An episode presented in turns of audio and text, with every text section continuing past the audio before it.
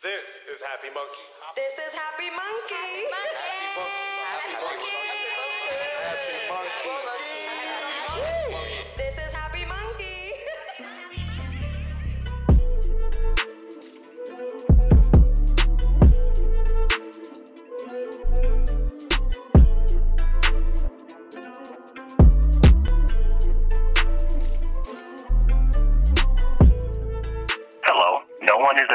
to take your call. Please leave a message after the tone. Hello, Black Rose. My name is Monty. I have a quick question. How did you get um how did you guys get the uh QR code to be spray painted on the sidewalk? I would love to know like how you made that happen, what kind of service you used or whatever.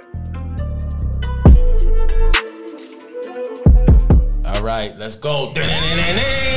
Yes, yes, yes, everybody. We are here at the HappyMunkey Podcast, smoking it up, and we got this lovely ass queen here. I've been kind of waiting for this one actually, because I've been working for this interview right here for a little long time. We've been kind of going back and forth, but then mm. COVID came, you know, all this shit, man. But again, it's very, very dope to have this queen. Do you want to give them more details, Mr. Vladimir? Yes, yes, uh-huh. yes. Ladies and gentlemen, today is a very special guest. You guys know we always love to bring the boss queens in here. This one is special Yes. though because she's originally from New York. Yes, has yes. now been spreading her word about cultivation, hashish, concentrates throughout the world. and we're Yes, honored to have her here on the boulevard. Our sister from another Panamanian mother, the, the Dank Dank Duchess.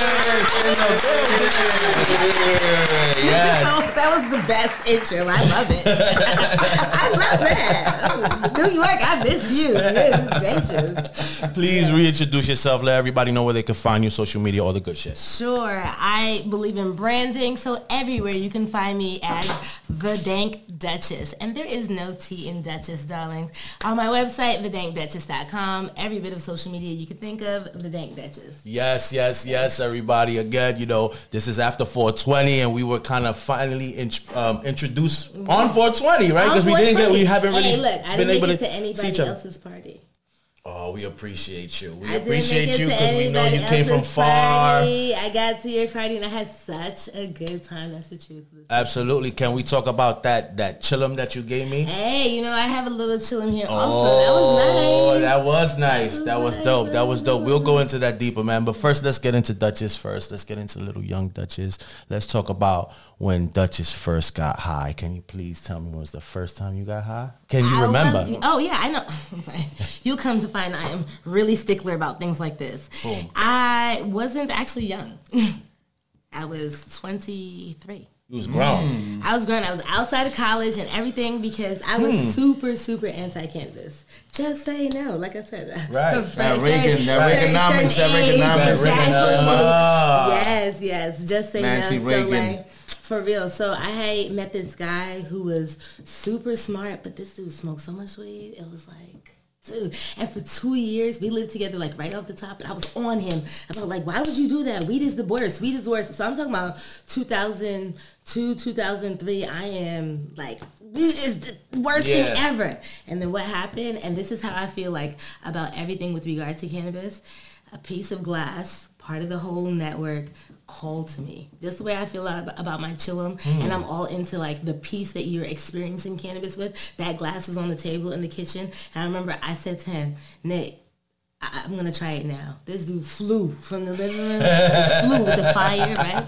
And so the thing is, I was a math major in, in in college, and growing up, I mean, I'm not traumatized anymore, but growing up, I was real funny looking. I like had to grow into my looks, but I was really really smart, right? Math major in college, so all I had to depend on was my was my smarts. I didn't, I wasn't someone who was gonna be depending on looks because I didn't have that until way way late, right? And I was taking all risk at this moment to take. I don't this believe one that puff. though, but okay, I'm just saying. I was funny looking. Just- Not for real. I just wanted to throw that in there. I had just all wanted to kinds throw of trauma and before we keep therapy about forward. being funny looking. Okay. I had all kinds of things. Right. And um, what happened is I took that puff and immediately, I'm talking about immediately, did some differential equations, which is advanced level calculus, and I was like, my brain is still here. Those fuckers lied. That was it. Like literally, I immediately turned around that day. I came down that day and I was a little bit scared because you know the first time you come down, it's a little bit foggy, and I was like, oh my god, I have turned stupid. But by the next day, and I was fine.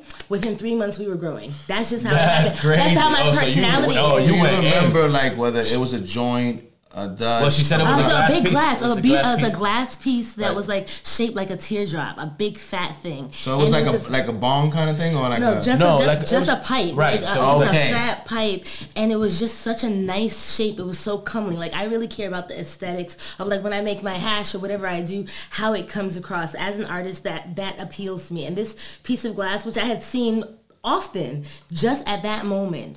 That was the time for me and cannabis to get to know each other. And like I said, within three months I was growing because I I'm a kind of person I like something I don't like it. I'm very there's no really in between. And once I realized that there were shades of gray between my two extremes with my logical mind, I wanted to explore everything. And so I literally smoked us broke. So we had to grow weed because we couldn't afford it. And we grew a whole bunch of really, really crappy weed for the first couple years because we live in Florida. That's the big thing, right? We live in Florida. We live in Miami. It's illegal as as All all. illegal. Like this is I know, I got my 2000 Miami like a right. red state. this I know is what 2004, 2005. Yeah, I my was next, down there. My next door neighbor is this cop, and he is.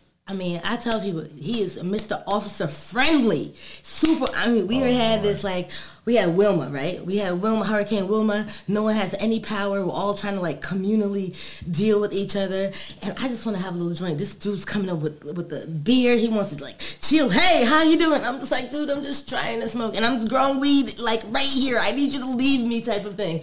Um, but we grew weed for ten years, um, and without the ability to really interact with a lot of people because I was a You had to live in the shadows. had to live in the shadows and that that actually was driving me a little bit crazy. Not like just saying it like just throwing it out there. No i was going a little bit crazy because i had a complete two completely different lives. One i was growing weed and like i was involved with weed culture just me and my husband and a f- just a few people. And the other one huge into my sorority. Um, Right. like the people who i'm involved with i like congress people like you know i helped my my sorority sister get to conference. It was it was those people totally did not know at all what was going on over here, but I knew this was important, and um, it took a, like a big trauma in my career. My husband had we had a massage company, uh, which we did all the like celebrities in South Beach. We went to your home office, yacht, wherever, and we went on tour with this celebrity, and we were there for a year, and we lost the contract, and I like went into a, a year long depression.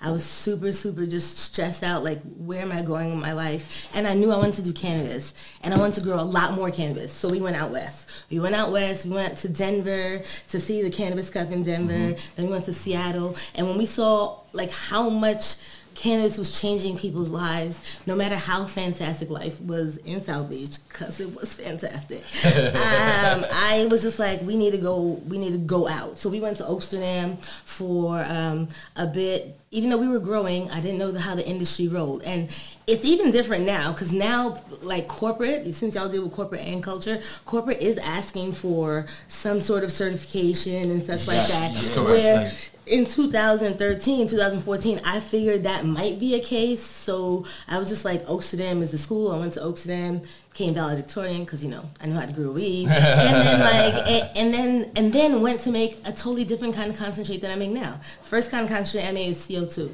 because in Seattle in 2013, everybody was smoking on these pens.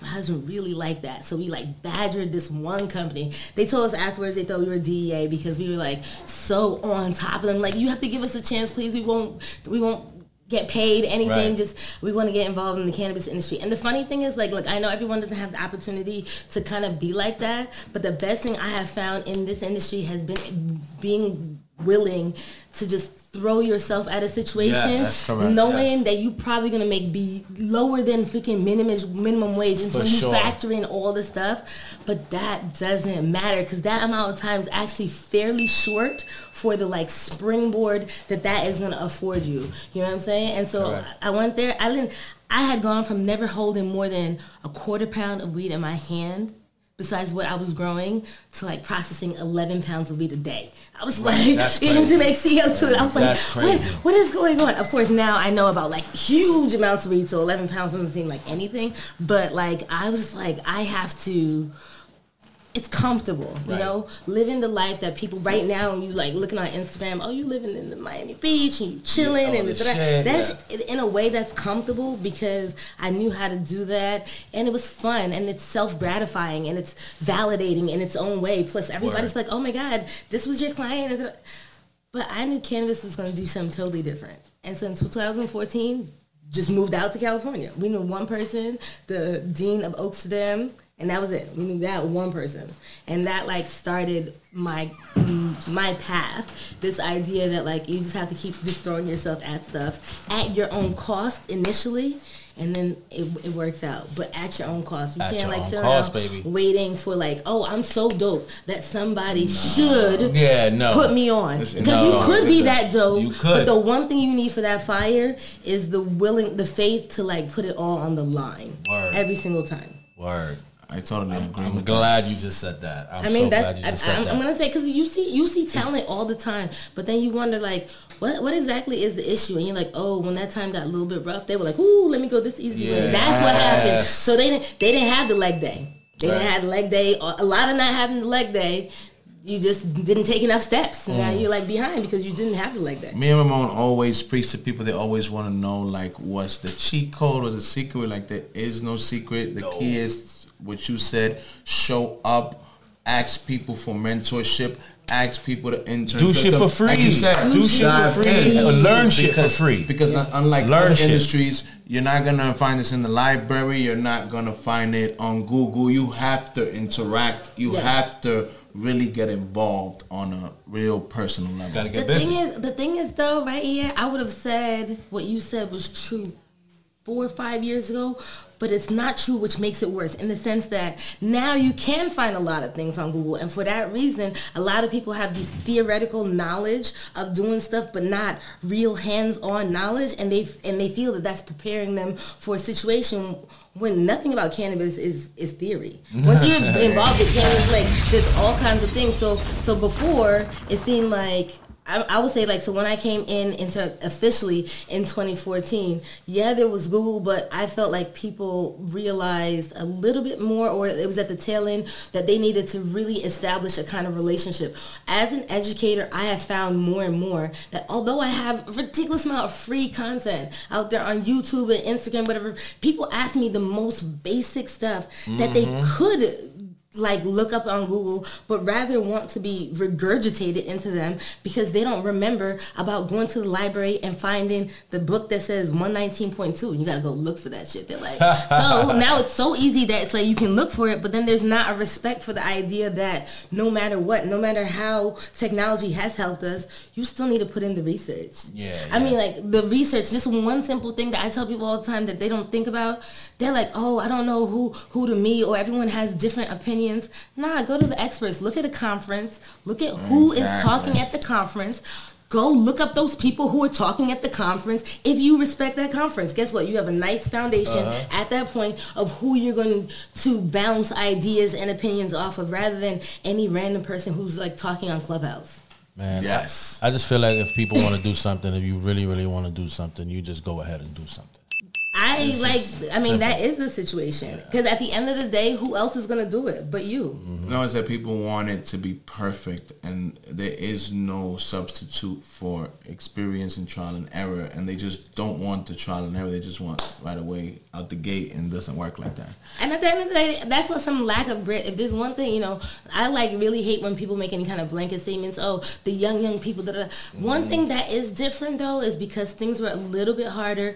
There's just a little bit more grit. And when you see some of the young people with a lot of grit, you're like, okay, you realize that this is an uphill slug, but it's like uphill slug, and just when you think that you're not gonna make it, it's gonna plateau again. But that next uphill slug is gonna be able to be done because you did this first set. But people who want to like have this parabolic rise, like out of nowhere, don't realize you're gonna get up there and not have any arm strength, no leg strength. Things are gonna happen, and you're mm-hmm. gonna have no foundation upon which to to to draw because nothing prepared you for this moment. You Right. just got like leveled up by someone who was bigger than you. Just like, woo, woo, woo, woo. Yeah, you went from level it. one to 300 and like that because someone Yeah. helped you out.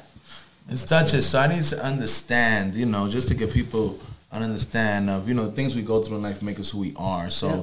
I believe you said originally from Brooklyn, right? Yeah, mhm. So explain to us how the journey started from Brooklyn. You said first generation Panamanian, right? Mm-hmm. And how it took you on all these journeys that you mentioned. How, how, did it all unfold?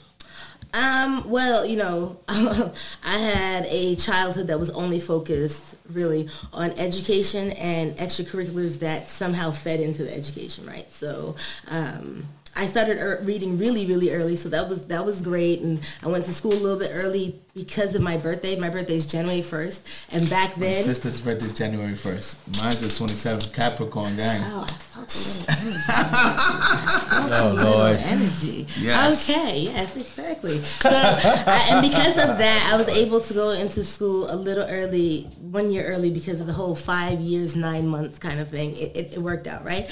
And that really prepared me for kind of always being a little bit younger than everybody, but trying to stay at or above. So I, I went all to the right schools. I ended up going to Stuyvesant for high school. Shit. So, and I went to Howard University on scholarship. If y'all don't know, New York, if you go to Stuyvesant, that's, I mean, it's, that's you know, like, it's, the, that's it's, it's the test, and it's the highest score in the test. That's why I went. I went there from 92 to 96. Then I went to Howard, and I did my major in mathematics, right? So I, I really am into math. Uh, mathematics, I ended up switching my very last year to psychology with a mathematics minor, and came out not doing any of that, because what I did was web design. So it's the 90s, you know, so it's all E everything. I was a web designer from when I was in, in college came out and that's what I focused on and I wanted to be somewhere warm. DC is not as cold as New York, but I wanted to be somewhere warm. I told the boyfriend turned husband, you need to go to a school that's warm. He transferred to a school, he transferred to FIU and then like we moved to Miami and that was like the best. I mean, being your 20s and 30s in Miami is phenomenal, especially in the 2000s, right? And so I went there, but from the beginning, I just have a particular, I have a little bit of issue with authority. I'm an independent, independent spirit, right? And so being a web designer was great, but uh, I went to work for a firm for about a year, and after that, that was the last real time I worked for for any oh no. Then I went to work for the school board and that's important because I had started smoking weed by then um, and I had to do a stretch of no smoking. 42 days. 42 days didn't smoke. As soon as I passed that drug test and I, they told me I got the job I took a pull and I promised myself that day in 2004 I would never again have a job where I needed to be drug tested. Because there was never going to be a Fuck that. situation where where my agency over my wellness was going to be contested by some idea of a job. And I was like keep that in mind. And then I went so I only lasted one year with this idea of a, another one of these jobs. Went to grad school for landscape architecture. So like art has been my thing for like a long time. Art and design. My dad's a draftsman. And um, I went to do landscape architecture but my last semester I was like, this is not what I want to do. And it was my first real pivot in my life, which was a little bit catastrophic, but I think it's important that we understand that just because we we're doing something yesterday, if it no longer fits, then we're not doing that tomorrow. And um, it really fell in conjunction with the fact that I was helping my husband with our massage company, and we had just just had Jay Z and Beyonce, and oh, in a combination of being really into the law of attraction and just having this huge client situation, I was just like, I need to, I need to believe my way into this. So I'm going to just focus on our massage company. And then we had the like terrible little recession thing that happened in 2008, nine. So luxury, luxury, while ultra luxury buying was still fine, the upper luxury, like upper middle class luxury market really fell out. Nobody was going on vacation. I mean, Miami was beyond dead. Like all the hotels were at like 30%. It was really stressful. The only thing that helped was I was I was growing my weed, I was growing my weed, and then we got this really big client and went on tour and all things went so great with that. But what i messed up with that is i put all eggs in one basket. So that when i lost that client that's why i fell into that depression that lasted so long that i realized i had to change my life. And these things are lessons that I keep in my mind. So right now I'm very diversified in where I am getting my emotional and financial sustenance because I made a I mean a big a big crash with that one. I was just like I didn't take care of any other clients except for this one person and he fucked me.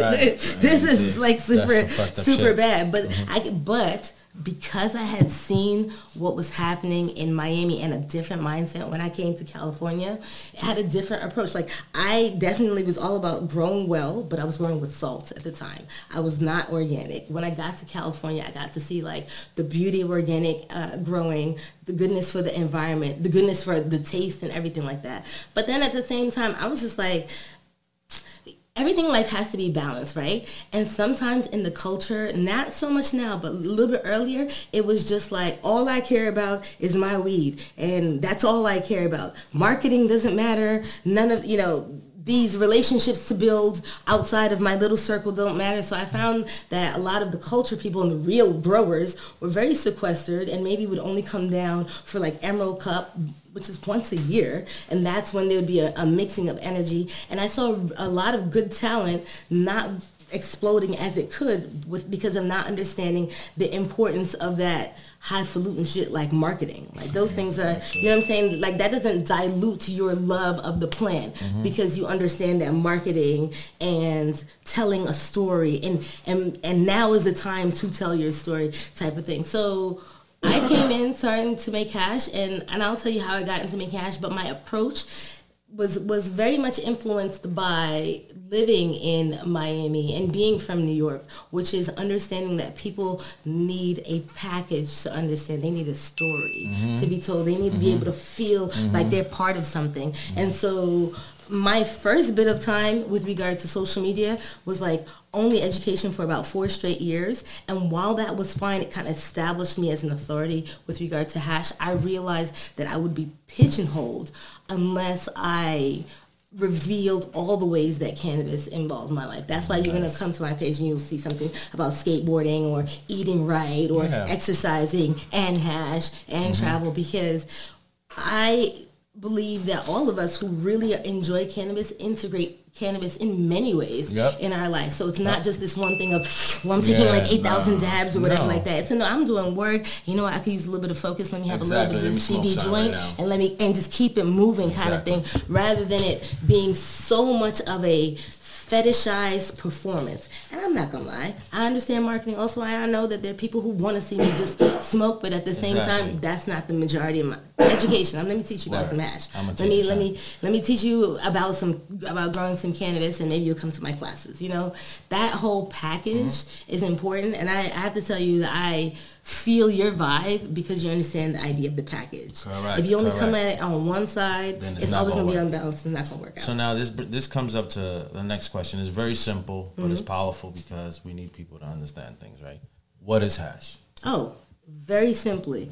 Okay, if you see how you break it, oh, Mm-hmm. this is not on camera. It's breaking up some weed right now. If you take any piece of weed and you touch it and you crumble it a little bit, if you're feeling the stickiness, the sandiness, that is resin. Those are the trichomes, and hash is the collection of resin. That's it. Whether it's going to be solvent based, Mm-hmm. whether it's going to be solvent free or solventless, making hash is the collection of the resin that is found on the outside of the bud of the plant. That's Boom. it. There you have it, it. ladies So- and gentlemen. One on one crash course on Right there, hash. right there. Though I'm solventless, so I'm always pushing that solventless, that solventless What, vibe. what is so- what is let's let's keep Okay. keep, keep elaborating, People keep elaborating. here, Oh, I'm- East I will Coast tell you, I are will 10 tell you. years behind. They No, need no, no. He, he- this one over here already told me Yeah, he got all the all the solventless on, on deck. Yeah, okay, yeah. look. So I okay. so the funny Like, thing what's the difference between solvent and solvent? Sure, Like, what's, solvent. what's, let's break it a down. solvent is a chemical in which dissolves the trichomes, and then you from that resin you can evaporate off or vac off the chemical solvent, leaving just the resin. Mm-hmm. That is the ideal situation when you're dealing with solvent. Not everyone can do the most phenomenal job with that, but everyone on the gen- anyone on the rec market because they're tested and a lot of people who are on the medical market that were high end could do that so your solvents that you most people know about uh, they call them things like this. They're like, oh, do you do dabs? Whenever people say that, generally they're actually talking about solvent, not solventless, but and or oh, I smoke that crumble, I smoke that shatter. Those are different types of solvent uh, concentrates. And You solvent, wouldn't call those hash. Well, see, the thing is, right now in the last two years, everyone's throwing that under like the same name, right? Right, yeah, So that's then you will say, so then you, so now then you'll say this is solvent hash, and solventless hash, and solvent free hash. Mm. But but just several years ago that wasn't the case. But right Correct, now the correct. idea of collecting any amount of resin in whatever form is hash making. You know Mm-hmm. what I'm saying? So then if someone tells me they're a hash maker, I'm like solvent or solventless. That's what I'm gonna ask. I'm not gonna ask solvent free because solvent free is just a furthering of the solvent process. So if you're using butane hash butane for BHO, butane hash oil, propane, even limonene, which is a um, which is a terpene, mm-hmm. is very caustic and it can be used as a as a solvent. So those are your main ones. You know, you see your nice, beautiful diamonds. Those diamonds, y'all into the diamonds, that's probably going to be solvent, right? Mm-hmm. If you do such a good job, well, good is relative. If you do such a refi- good refining job, such that there's just THC and no contaminants and or other things like terpenes or anything just down to a distillate that's solvent free that means it started off as a solvent process but it's now completely free of solvents and that means solvent free the solvent free um, industry sometimes wants to push in on the solventless and run right on that name, but they're not the same. Solventless only comes in four forms. Charas, which is the original concentrate, which is garnered by lightly rubbing one's hands up and down the plants to create several layers of resin, which are then scraped off at the end of that process. So that's that's the original live resin. Those are live plants that are being touched, mm-hmm. and the trichomes are being rubbed all over the hand. So that's that. You have dry sift, which is taking plants, cutting them down, harvesting them, and then using a variety of methods to get the resin off from a mechanical standpoint, whether it's uh, like a beating with sticks or running it over a series of uh, screens. That's dry sift. You have ice water hash making, also called bubble hash making. That's what I'm most known for. That's using ice and water to agitating with some uh, material, whether it's going to be fresh frozen or cured, to be able to get resin off and it's going to be all wet and then dry it. And so that is that's where the majority of solventless is. But it's moving to the next process, which is rosin. So rosin is when people have solventless, and you mentioned I have my Puffco, when people have solventless and they want to make sure that their banger stays as clean as possible, you don't have to worry about any charring, which is going to happen when you're dealing with anything really less than five and a half star bubble people are pushing for rosin. Rosin, dank rosin, I mean, hits you as nice as any BHO and you have that mentality of knowing it is healthier.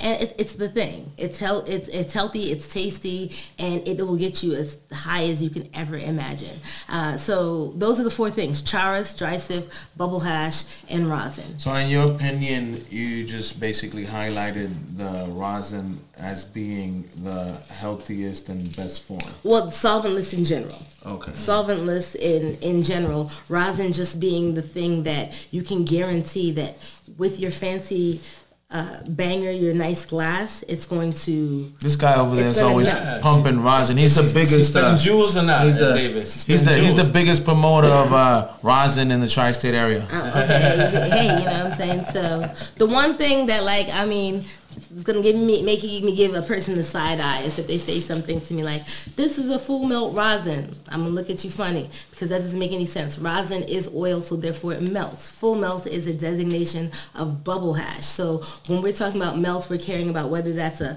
one star two star three star four star five star or six star full melt. Rosin because of its process should melt. If you have anything left over that wasn't that good of a process.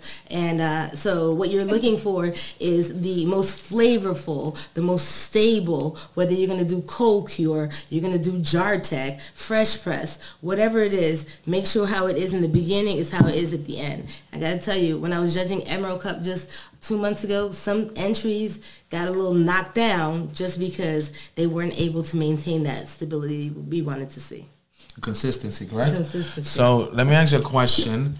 What was either the person, thing, or place that gave you the epiphany to make hash Oh. and wasn't your niche That's and that's, that's easy. Okay. Frenchy. It was Frenchy. So, was like, Frenchy? People need to know. I got Frenchy Cannoli. So what happened was when I went to um, California the first time Mm-hmm. to go and find an apartment, get my medical card, and, and I wanted to go to this cup. I had already had it in my head that like cups were like my little magic touch. That's what's Mm-hmm. gonna happen.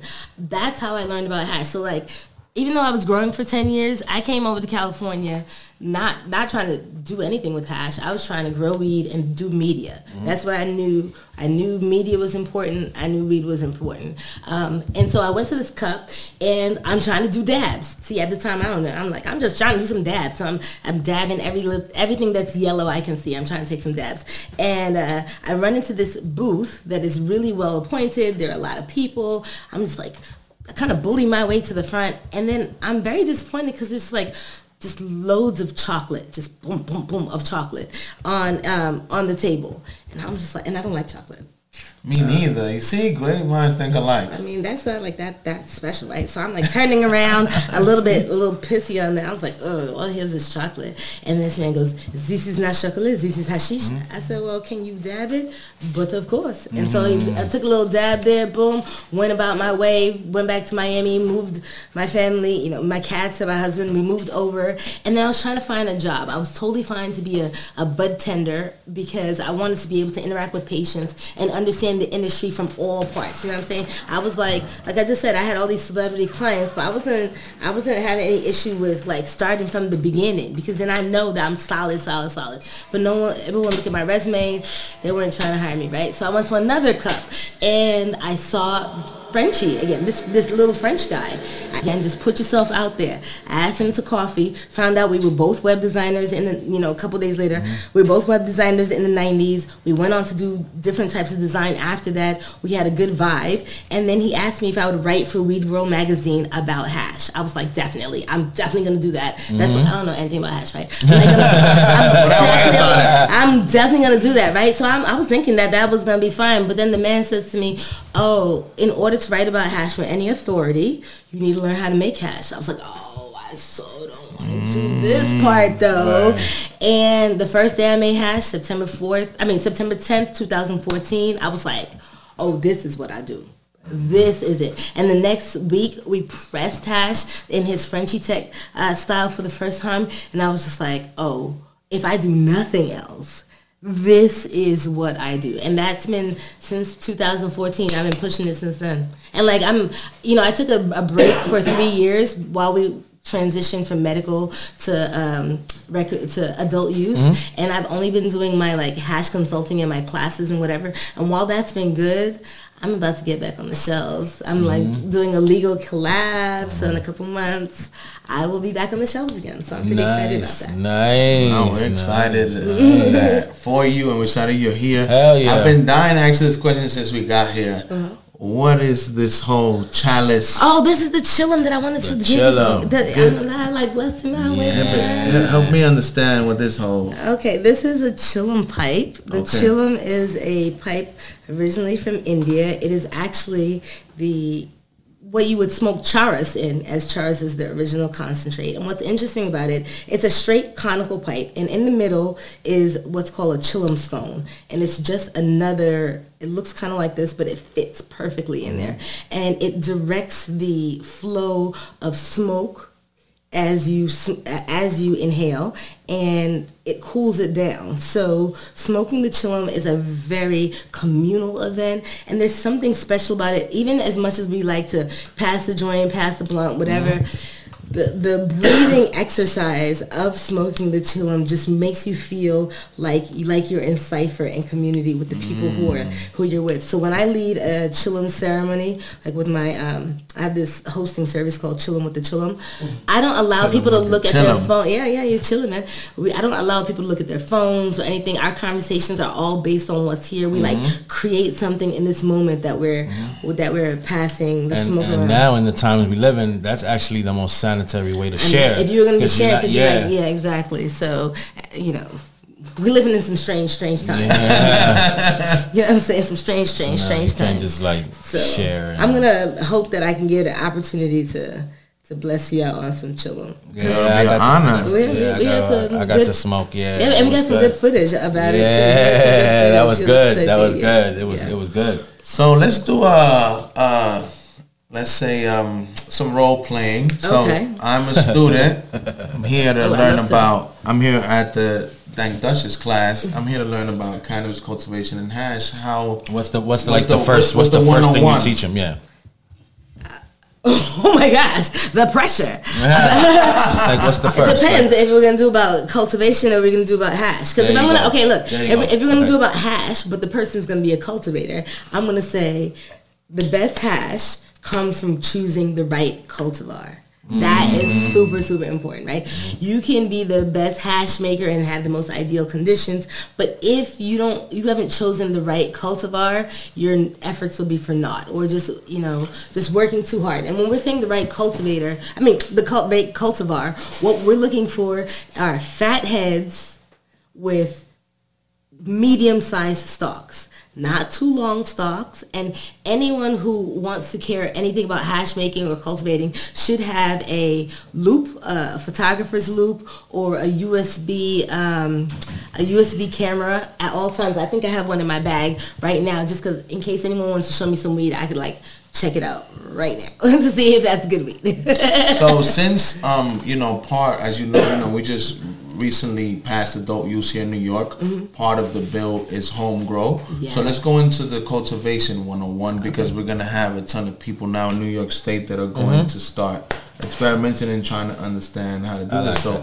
what Good is job. 101 for cultivation for anybody If, trying to grow okay, at home? if anyone's trying to grow at home, understand that growing at home is not too it's it's not too complicated. After all, we call it weed for a reason. Mm-hmm. It can grow like in just about any condition. The biggest thing, the biggest thing is always about overwatering. That's like the biggest thing people mess up with all of plant care, especially cannabis. People want to give it so much love and they feel like, let me just keep giving it water. At the end of the day, you're looking for, if you're first starting off, go with soil. Soil is very forgiving. Soil, uh, what happens is it will if you do a little bit too much of something or too little too little of something, soil will often balance it for you. So go with soil. Make the decision whether you're going to go with seeds or with clones. Uh, if you're taking clones from anybody, disinfect, quarantine for two weeks at least because you don't want to bring bugs into your new garden. It's really a big problem. Spend the money on getting good quality lights. You don't have to get the four thousand dollar LEDs, but do not get, as we would say in Panama, chichipati lights. Get like, uh, you know what I'm saying? The- Get lights that like get some standard T5s. Like any little closet can hold a T5 that has the four tubes. You can do two or three plants underneath that. That's initial with veg, and know that you're gonna need a different light for your flower. It's gonna cost you a little bit of money, but once you have set that up, you can really take care of yourself over and over and over. So soil, get some good genetics, or if you're gonna, whether it's seed or clone, don't overwater. Mm-hmm. Go as organic as you possibly can. Don't get afraid that your plants. Don't think your plants need to be cannabis cup ready right off the top. Give yourself grace and mm-hmm. try and try again. And really just do it over and over. I'm telling you, I before I started out to California, I was growing for ten years. Mm-hmm. Three of those years were crappy weed. Guess what? I was smoking it and I was understanding like, oh, this is why this happened and that why that happened. You gotta be willing to fail. A lot of people are really scared to fail. There you have it, ladies and gentlemen. Now you can legally start practicing and trying to trying to, you know, create your own little small cultivar at home. Like the Duchess said, it doesn't have to be perfect, but practice makes perfect. So now I'm gonna flip it a little bit. I know we talk. We've been talking about weed and growing and all this shit the whole time, and a lot of weed, a lot of weed, a lot of smart talk, a lot of this shit.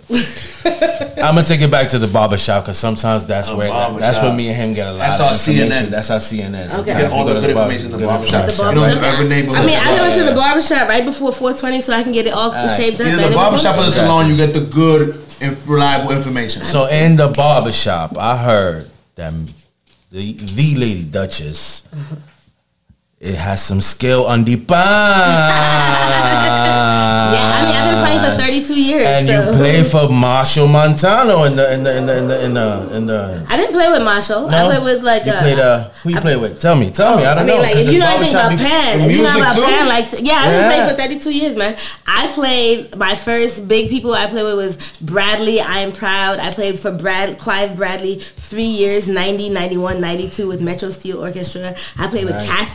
In 1992. Nice. In 94, 95, I played with Pan Rebels. I got to play a little bit of um, um, Boogsy's music in 95 also. 97, 98, 99, I played with Invaders USA. I played in 98, 99, Nice. 2000 with Pan, Trini Pan America. And then in 2001, when I moved to Miami, I went with what now is my favorite band is 21 21st Century Steel Orchestra, headed by Big Mike. And what was big about that situation is that right before I went to California, I got the opportunity to learn how to to start learning how to tune pan, and I was one of like less than 10 women in the world that was tuning pan. So I was like setting up my situation of being like a, a one of one type of situation. But I, I went to do the weed thing, then I got into hash, and you know, Yeah. I- there are more and more women and black women making hash, but you know, you know who started You are, you are, you are a renaissance woman from music.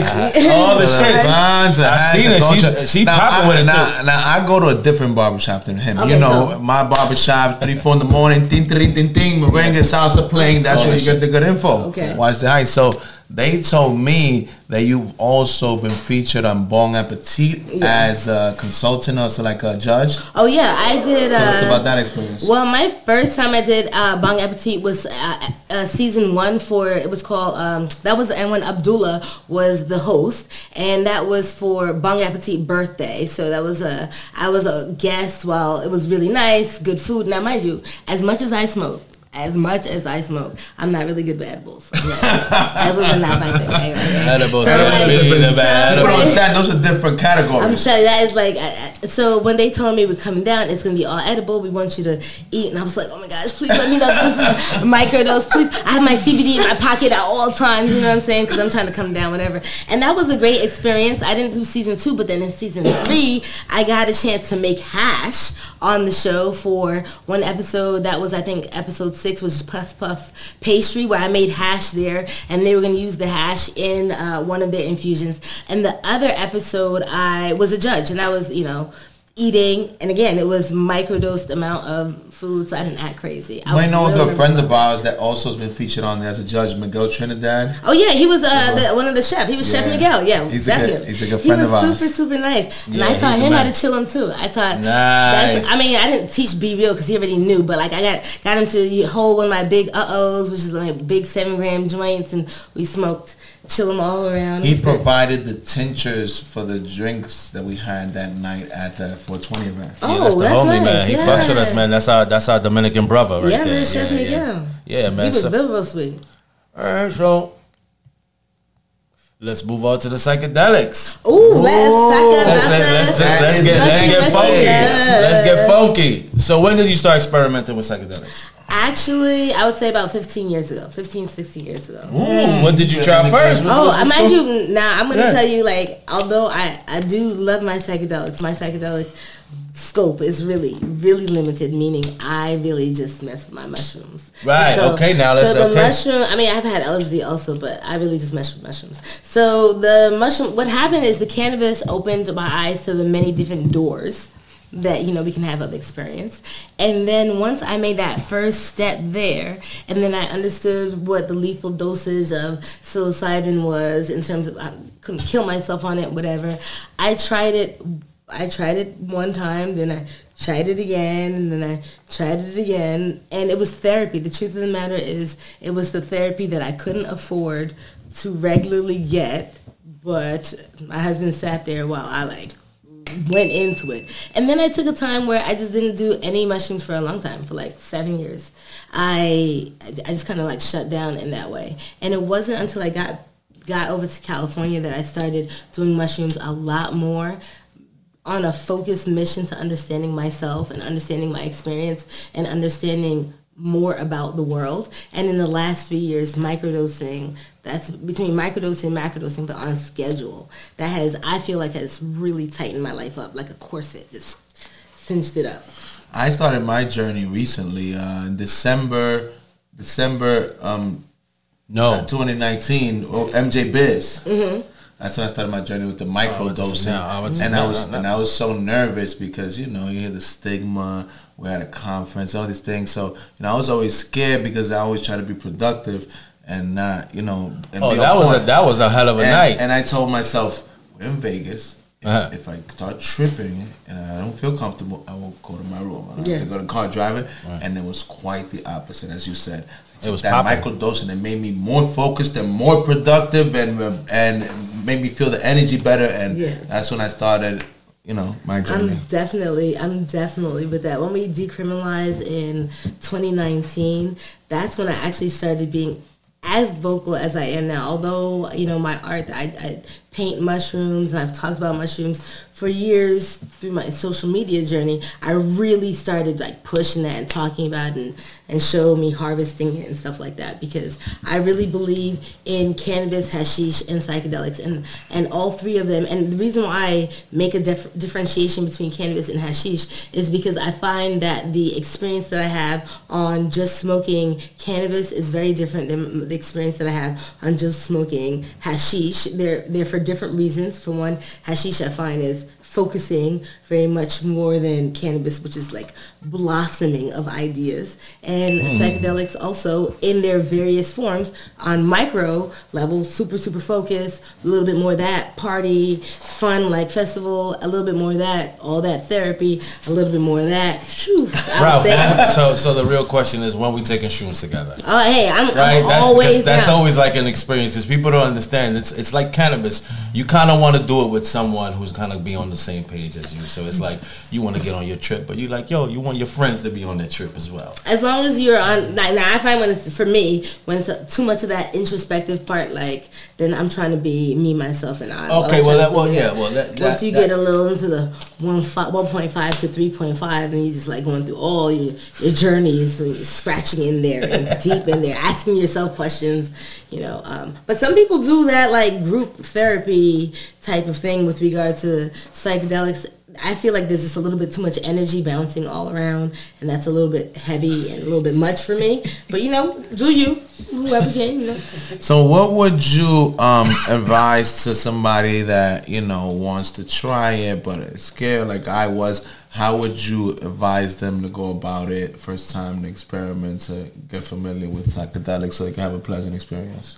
I would advise anybody to do a little research first, right? So there's some really good websites, shroomery.org, Erowid. Nice. is a a, I a didn't big know that. website. Shroomery's like been around for at least 20 years at this point. Wow. And like every single type of question you could possibly ask about the mushroom experience is available or talked about constantly on Shroomery. So I feel that it's important to understand that one of the most major uh, contributors to the experience is your set and setting, right? So if you're going into the experience super, super afraid, like you said you were afraid, but then you came to a, par- a place of acceptance of like, okay, you know what? If I feel I can't handle this, I'll act, take myself out. So if people are going to try something for the first time, calm. A sense of calm is necessary. Even you, you might want to sit her, even for a microdose. You might want to sit her, even though you're not going to sit around and do much. You, you're going to go in about your life. What's that's what's nice mm-hmm. about a, a microdose. Mm-hmm. You're you just feel that extra little bit of confidence, a little bit of extra, Yeah, a little bit of extra absolutely. competence. That takes off the edge. It takes off the edge and capability. You're just like, and the thought, your thought process, right? Like it's like you, Yeah, you spitting bars, like you just flowing, real, like you yo. just streamlined. Yeah. Funny thing is, like you know, talking about that. Like, by the way, I'm not gonna do it right now, but I spit bars from time to time. Oh, you can't, you can't say I that. can say and, that, and but I'm Duchess. I can't say that. Can, you know what's gonna happen? Then you're gonna just gonna be like, "What is she talking about?" Maybe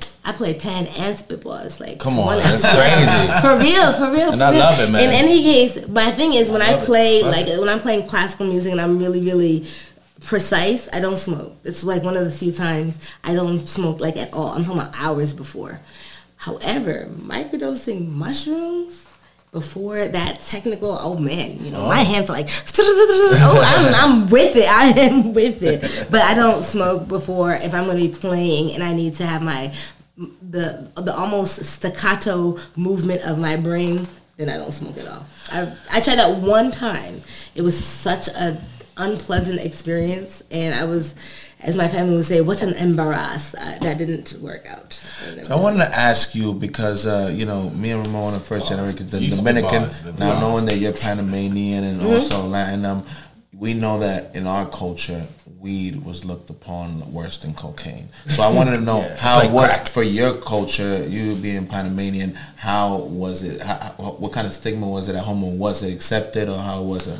Well, I had a like a slightly different situation because my it, my family has its own little had its own little secrets, like no one talking about things, but we knew, and so it seemed like my grandfather smoked weed, and everybody knew that he uh, smoked weed, and my grandmother may have been like a little surface kind of dealer herself in Panama, but no, but but cannabis usage was not something anybody did, right? That's not that just and and that wasn't even a conversation that was had. But that's not anything anyone did. I didn't know anything about drugs. My parents having me at school, school, school, school, school. I didn't know anything about that at all.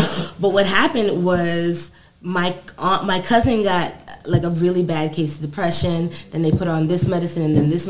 She ended up on one of those little seven medicine situations. This medicine to take care of that medicine.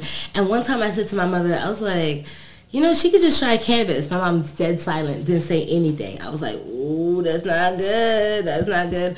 Uh, but then in 2013, so I'm talking about like a couple years later, so she hasn't said anything. I haven't said anything again. A couple years later, Sanjay Gupta and that 2013 Yeah. special, right? So I I knew that was on, but I didn't say anything to my mom. I get a call, Sheila, Sheila, don't you tell? I'm like, she is going off about this thing about how cruel it is and how it's so wrong, and I was just like. Yeah, mommy, for real. This is this is wrong. Oh, Sheila, this is wrong. I was like, Well, yeah. what she was saying was wrong was like what was uh-huh, happening. what was happening like basically you know he featured like three people and one of them was this woman with cerebral palsy who was like on a fixed budget and she used to like have $20 a week.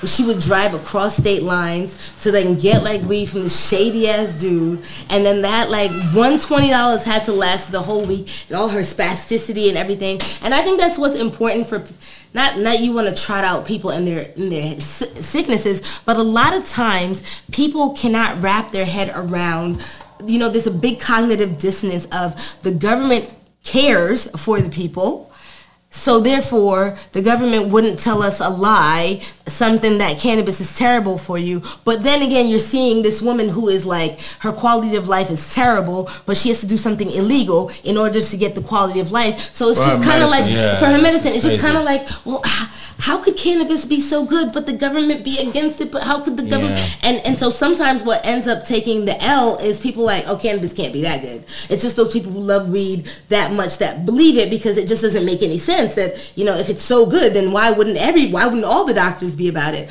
And when they see something like very much like this woman was wheelchair bound and stuttering and everything, and her being able to breathe freely and such like that, for people seeing is believing.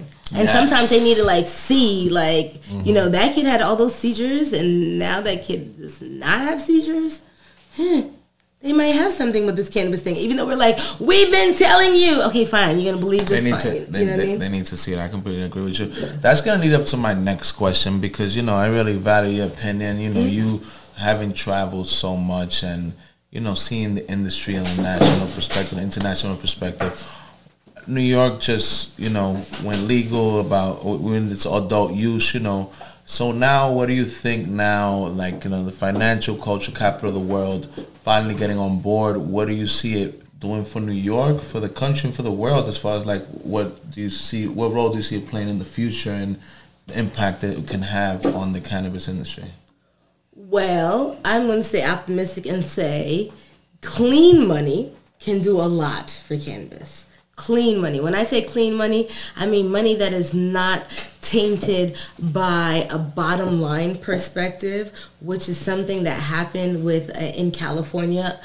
And truthfully, it was a lot of New York investors came over to California don't, don't really understand the life cycle of cannabis or all the variables at play, threw money at the situation, really hammered how they wanted things. People lost a lot of their livelihood, lost a lot of money, lost a lot of plants. So when I say clean money, it's people who are coming with a good heart about cannabis, who are coming to this situation understanding that although cannabis is indeed an amazing economic boom, the very first thing we need to be thinking about is the health and wellness of ourselves, our families, our community, and society that kind of money can be amazing because you you'll see I, I, mean you are dealing with people all the time. Yes you're on the, the party and lifestyle scene but you know everybody has an idea and you know what people would would be able to do with micro investments. Sometimes people just need a thousand dollars to get something to get something going. And so money feeding innovation will have us pushing forward with our education and our research and such like that. And New York is the capital of the world. Every single bit of influence you could think of is here. So for me, when, as a person who travels a lot, I'm immediately thinking about the the curated experience of cannabis rather than just the transactional part of dispensary life. I'm caring about how do people interact with each other when cannabis is there.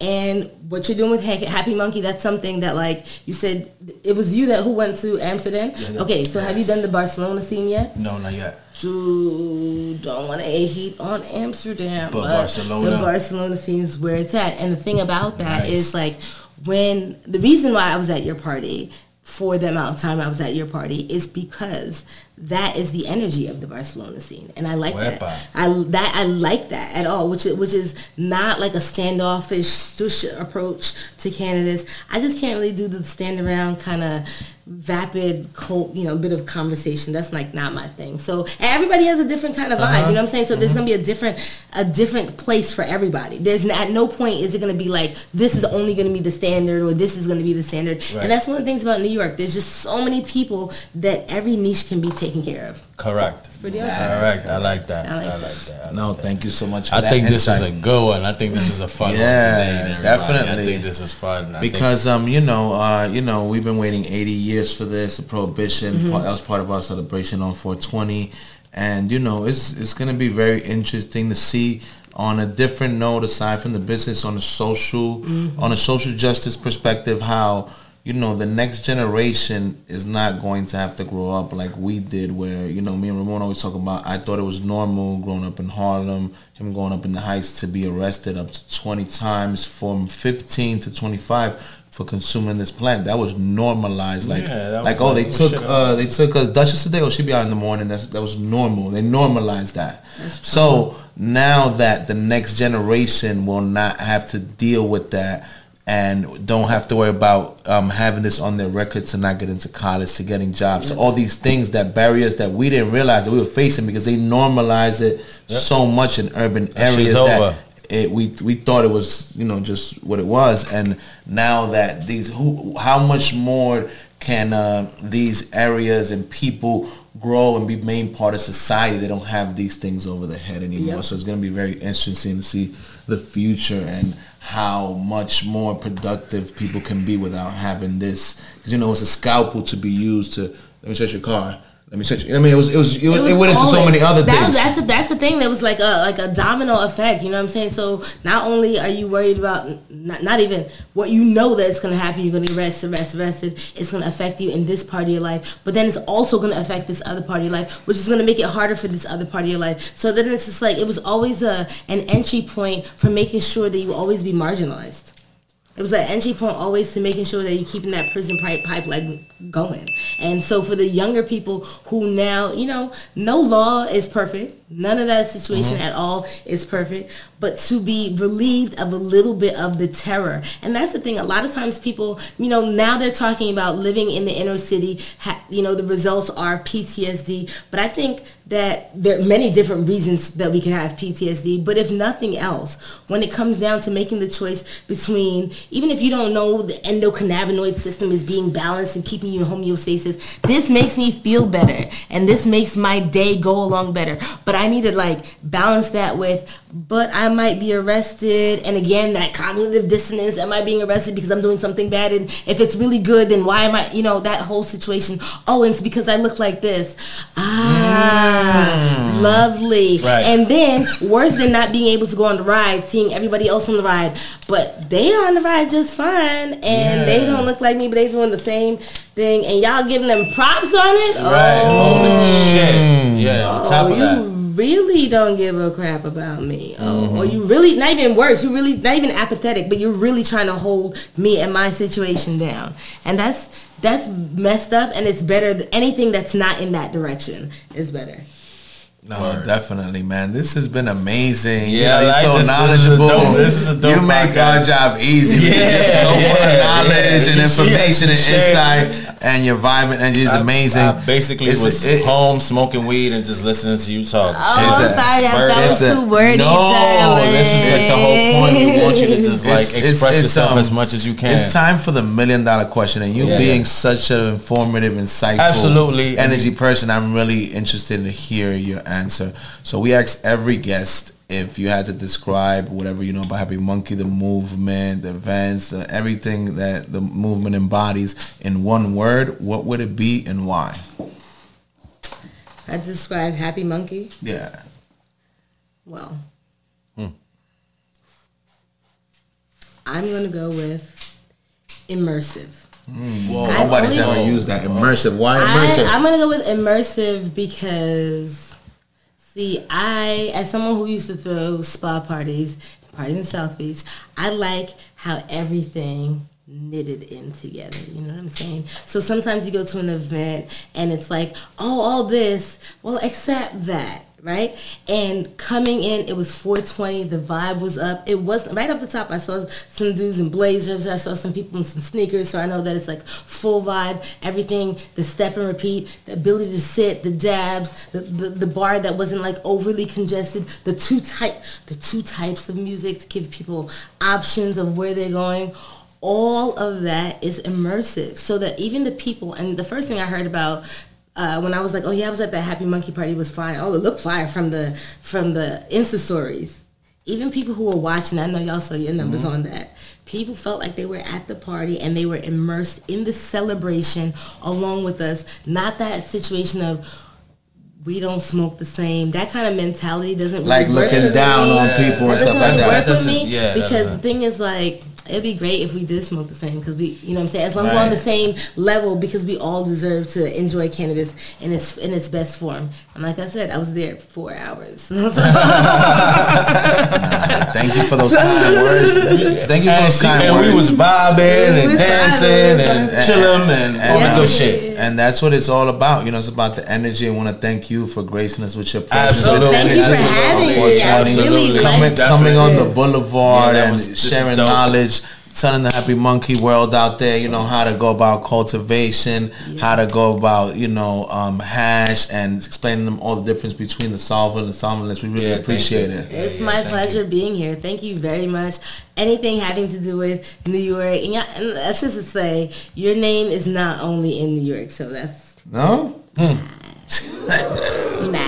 it's not only in New York. Yeah, man. So Thank nah, you. That again, a. I- and- and I'm sure David appreciated this segment a lot because he's a big advocate and like trying Yes, to tell people, yo, concentrates is the way. It is the He is way. the, he is the solventless, you know, I mean, uh, speaker should for the East Coast. dude, I, I get to know Nah, you. I like that. Yeah, yeah, man. I, but I think this was great. Again, we appreciate you. I appreciate you. He appreciates you. We all, Thank you. Everybody in the room, I'm sure, appreciates your energy that you brought today. Thank you very much. Thank you very much for having me, and you know, I look forward to our continued involvement. Absolutely, absolutely. Involvement. So what what should the people out there look forward like uh, near future or you know maybe distant future as far as like things projects things that they should look out for from the Dank Duchess from oh. your classes from your organization just to keep an eye out for. This is a big thing. I mean, like literally, I, I told you, I am. So it's been COVID. We can't like whatever, but we're coming out of that, and I'm New York. Let's learn how to make some solventless. Let's make, learn how to make some go. good solventless. There you Whether go. you're a small, you uh, you know, your own little personal thing, a little medium grow you got going on there, or you have envisions of being the next nicotine or something. Let's learn how to make some really, really good fire for yourself. I know, I know a lot of people be coming with cups and such like that. I like good hash because I like to smoke it, I like to judge it, and I like the good experience. So on. check for that. I'll be bringing classes. I'll be bringing little parties and, and such like that. I got to come back home. So, So so where would they uh, be looking at? Like where do they have Where to can we go find to, Oh, to, to all find that and stuff. keep up oh, to so date on to these keep up to date, besides social media, it will be on my website. Which now that I'll be back home, I can work on. Like I told you, I used to be a web designer, and I can finish up. But definitely on my website, all events, all places we're trying to go. South Africa, Colombia this year. Nice. Try to hear it. So We we there. welcome you back home, Queen. You know, we Absolutely. always been here, you. and Absolutely. you, you know we'll always have the green carpet. You know, you have some Hell yeah. brothers in arms here, Absolutely. or whatever. You know, we're all about. I plan on being back here like next month. Shit. All right, All so we of gonna be chilling. We're all about being gonna be part of the solution, not the problem. Especially somebody like yourself that's coming to educate and bring positive energy. Hell yeah. And it- it's very necessary because you know, like you know what we've been through over here. So it's Yeah. necessary people like you to come back home with all the knowledge from around and so heal. very happy to do so because you know once we are all on the same level we the biggest thing is that we have the capacity to innovate within each other and what happens is like we blossom the best garden the more that we know pfft, we'll, we'll take it over I like that. We blossom. Listen, ladies and That's gentlemen, we blessed y'all today. Queen is, you know, uh, you know, literally she could be anywhere in the world and she's here with us. Dropped so much jewels for you guys. Gave you a lot of different ways to start your hash and Yeah. cultivars, your little home grows. So look out for her. She'll be coming back home and providing much more information. Always remember, ladies and gentlemen, you're too blessed to be stressed. Things will get greater later. For now, checking out Vlad, the Duchess, Ramon. Ramon. Till the next episode, peace, love, and happiness. Wow.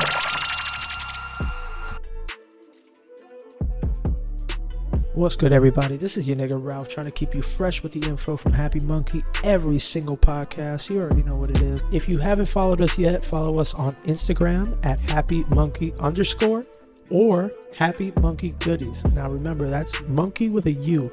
Also, if you haven't checked us out, we're on YouTube. So check out our channel, HappyMunkey TV. Keep us current, live, and everything with the culture.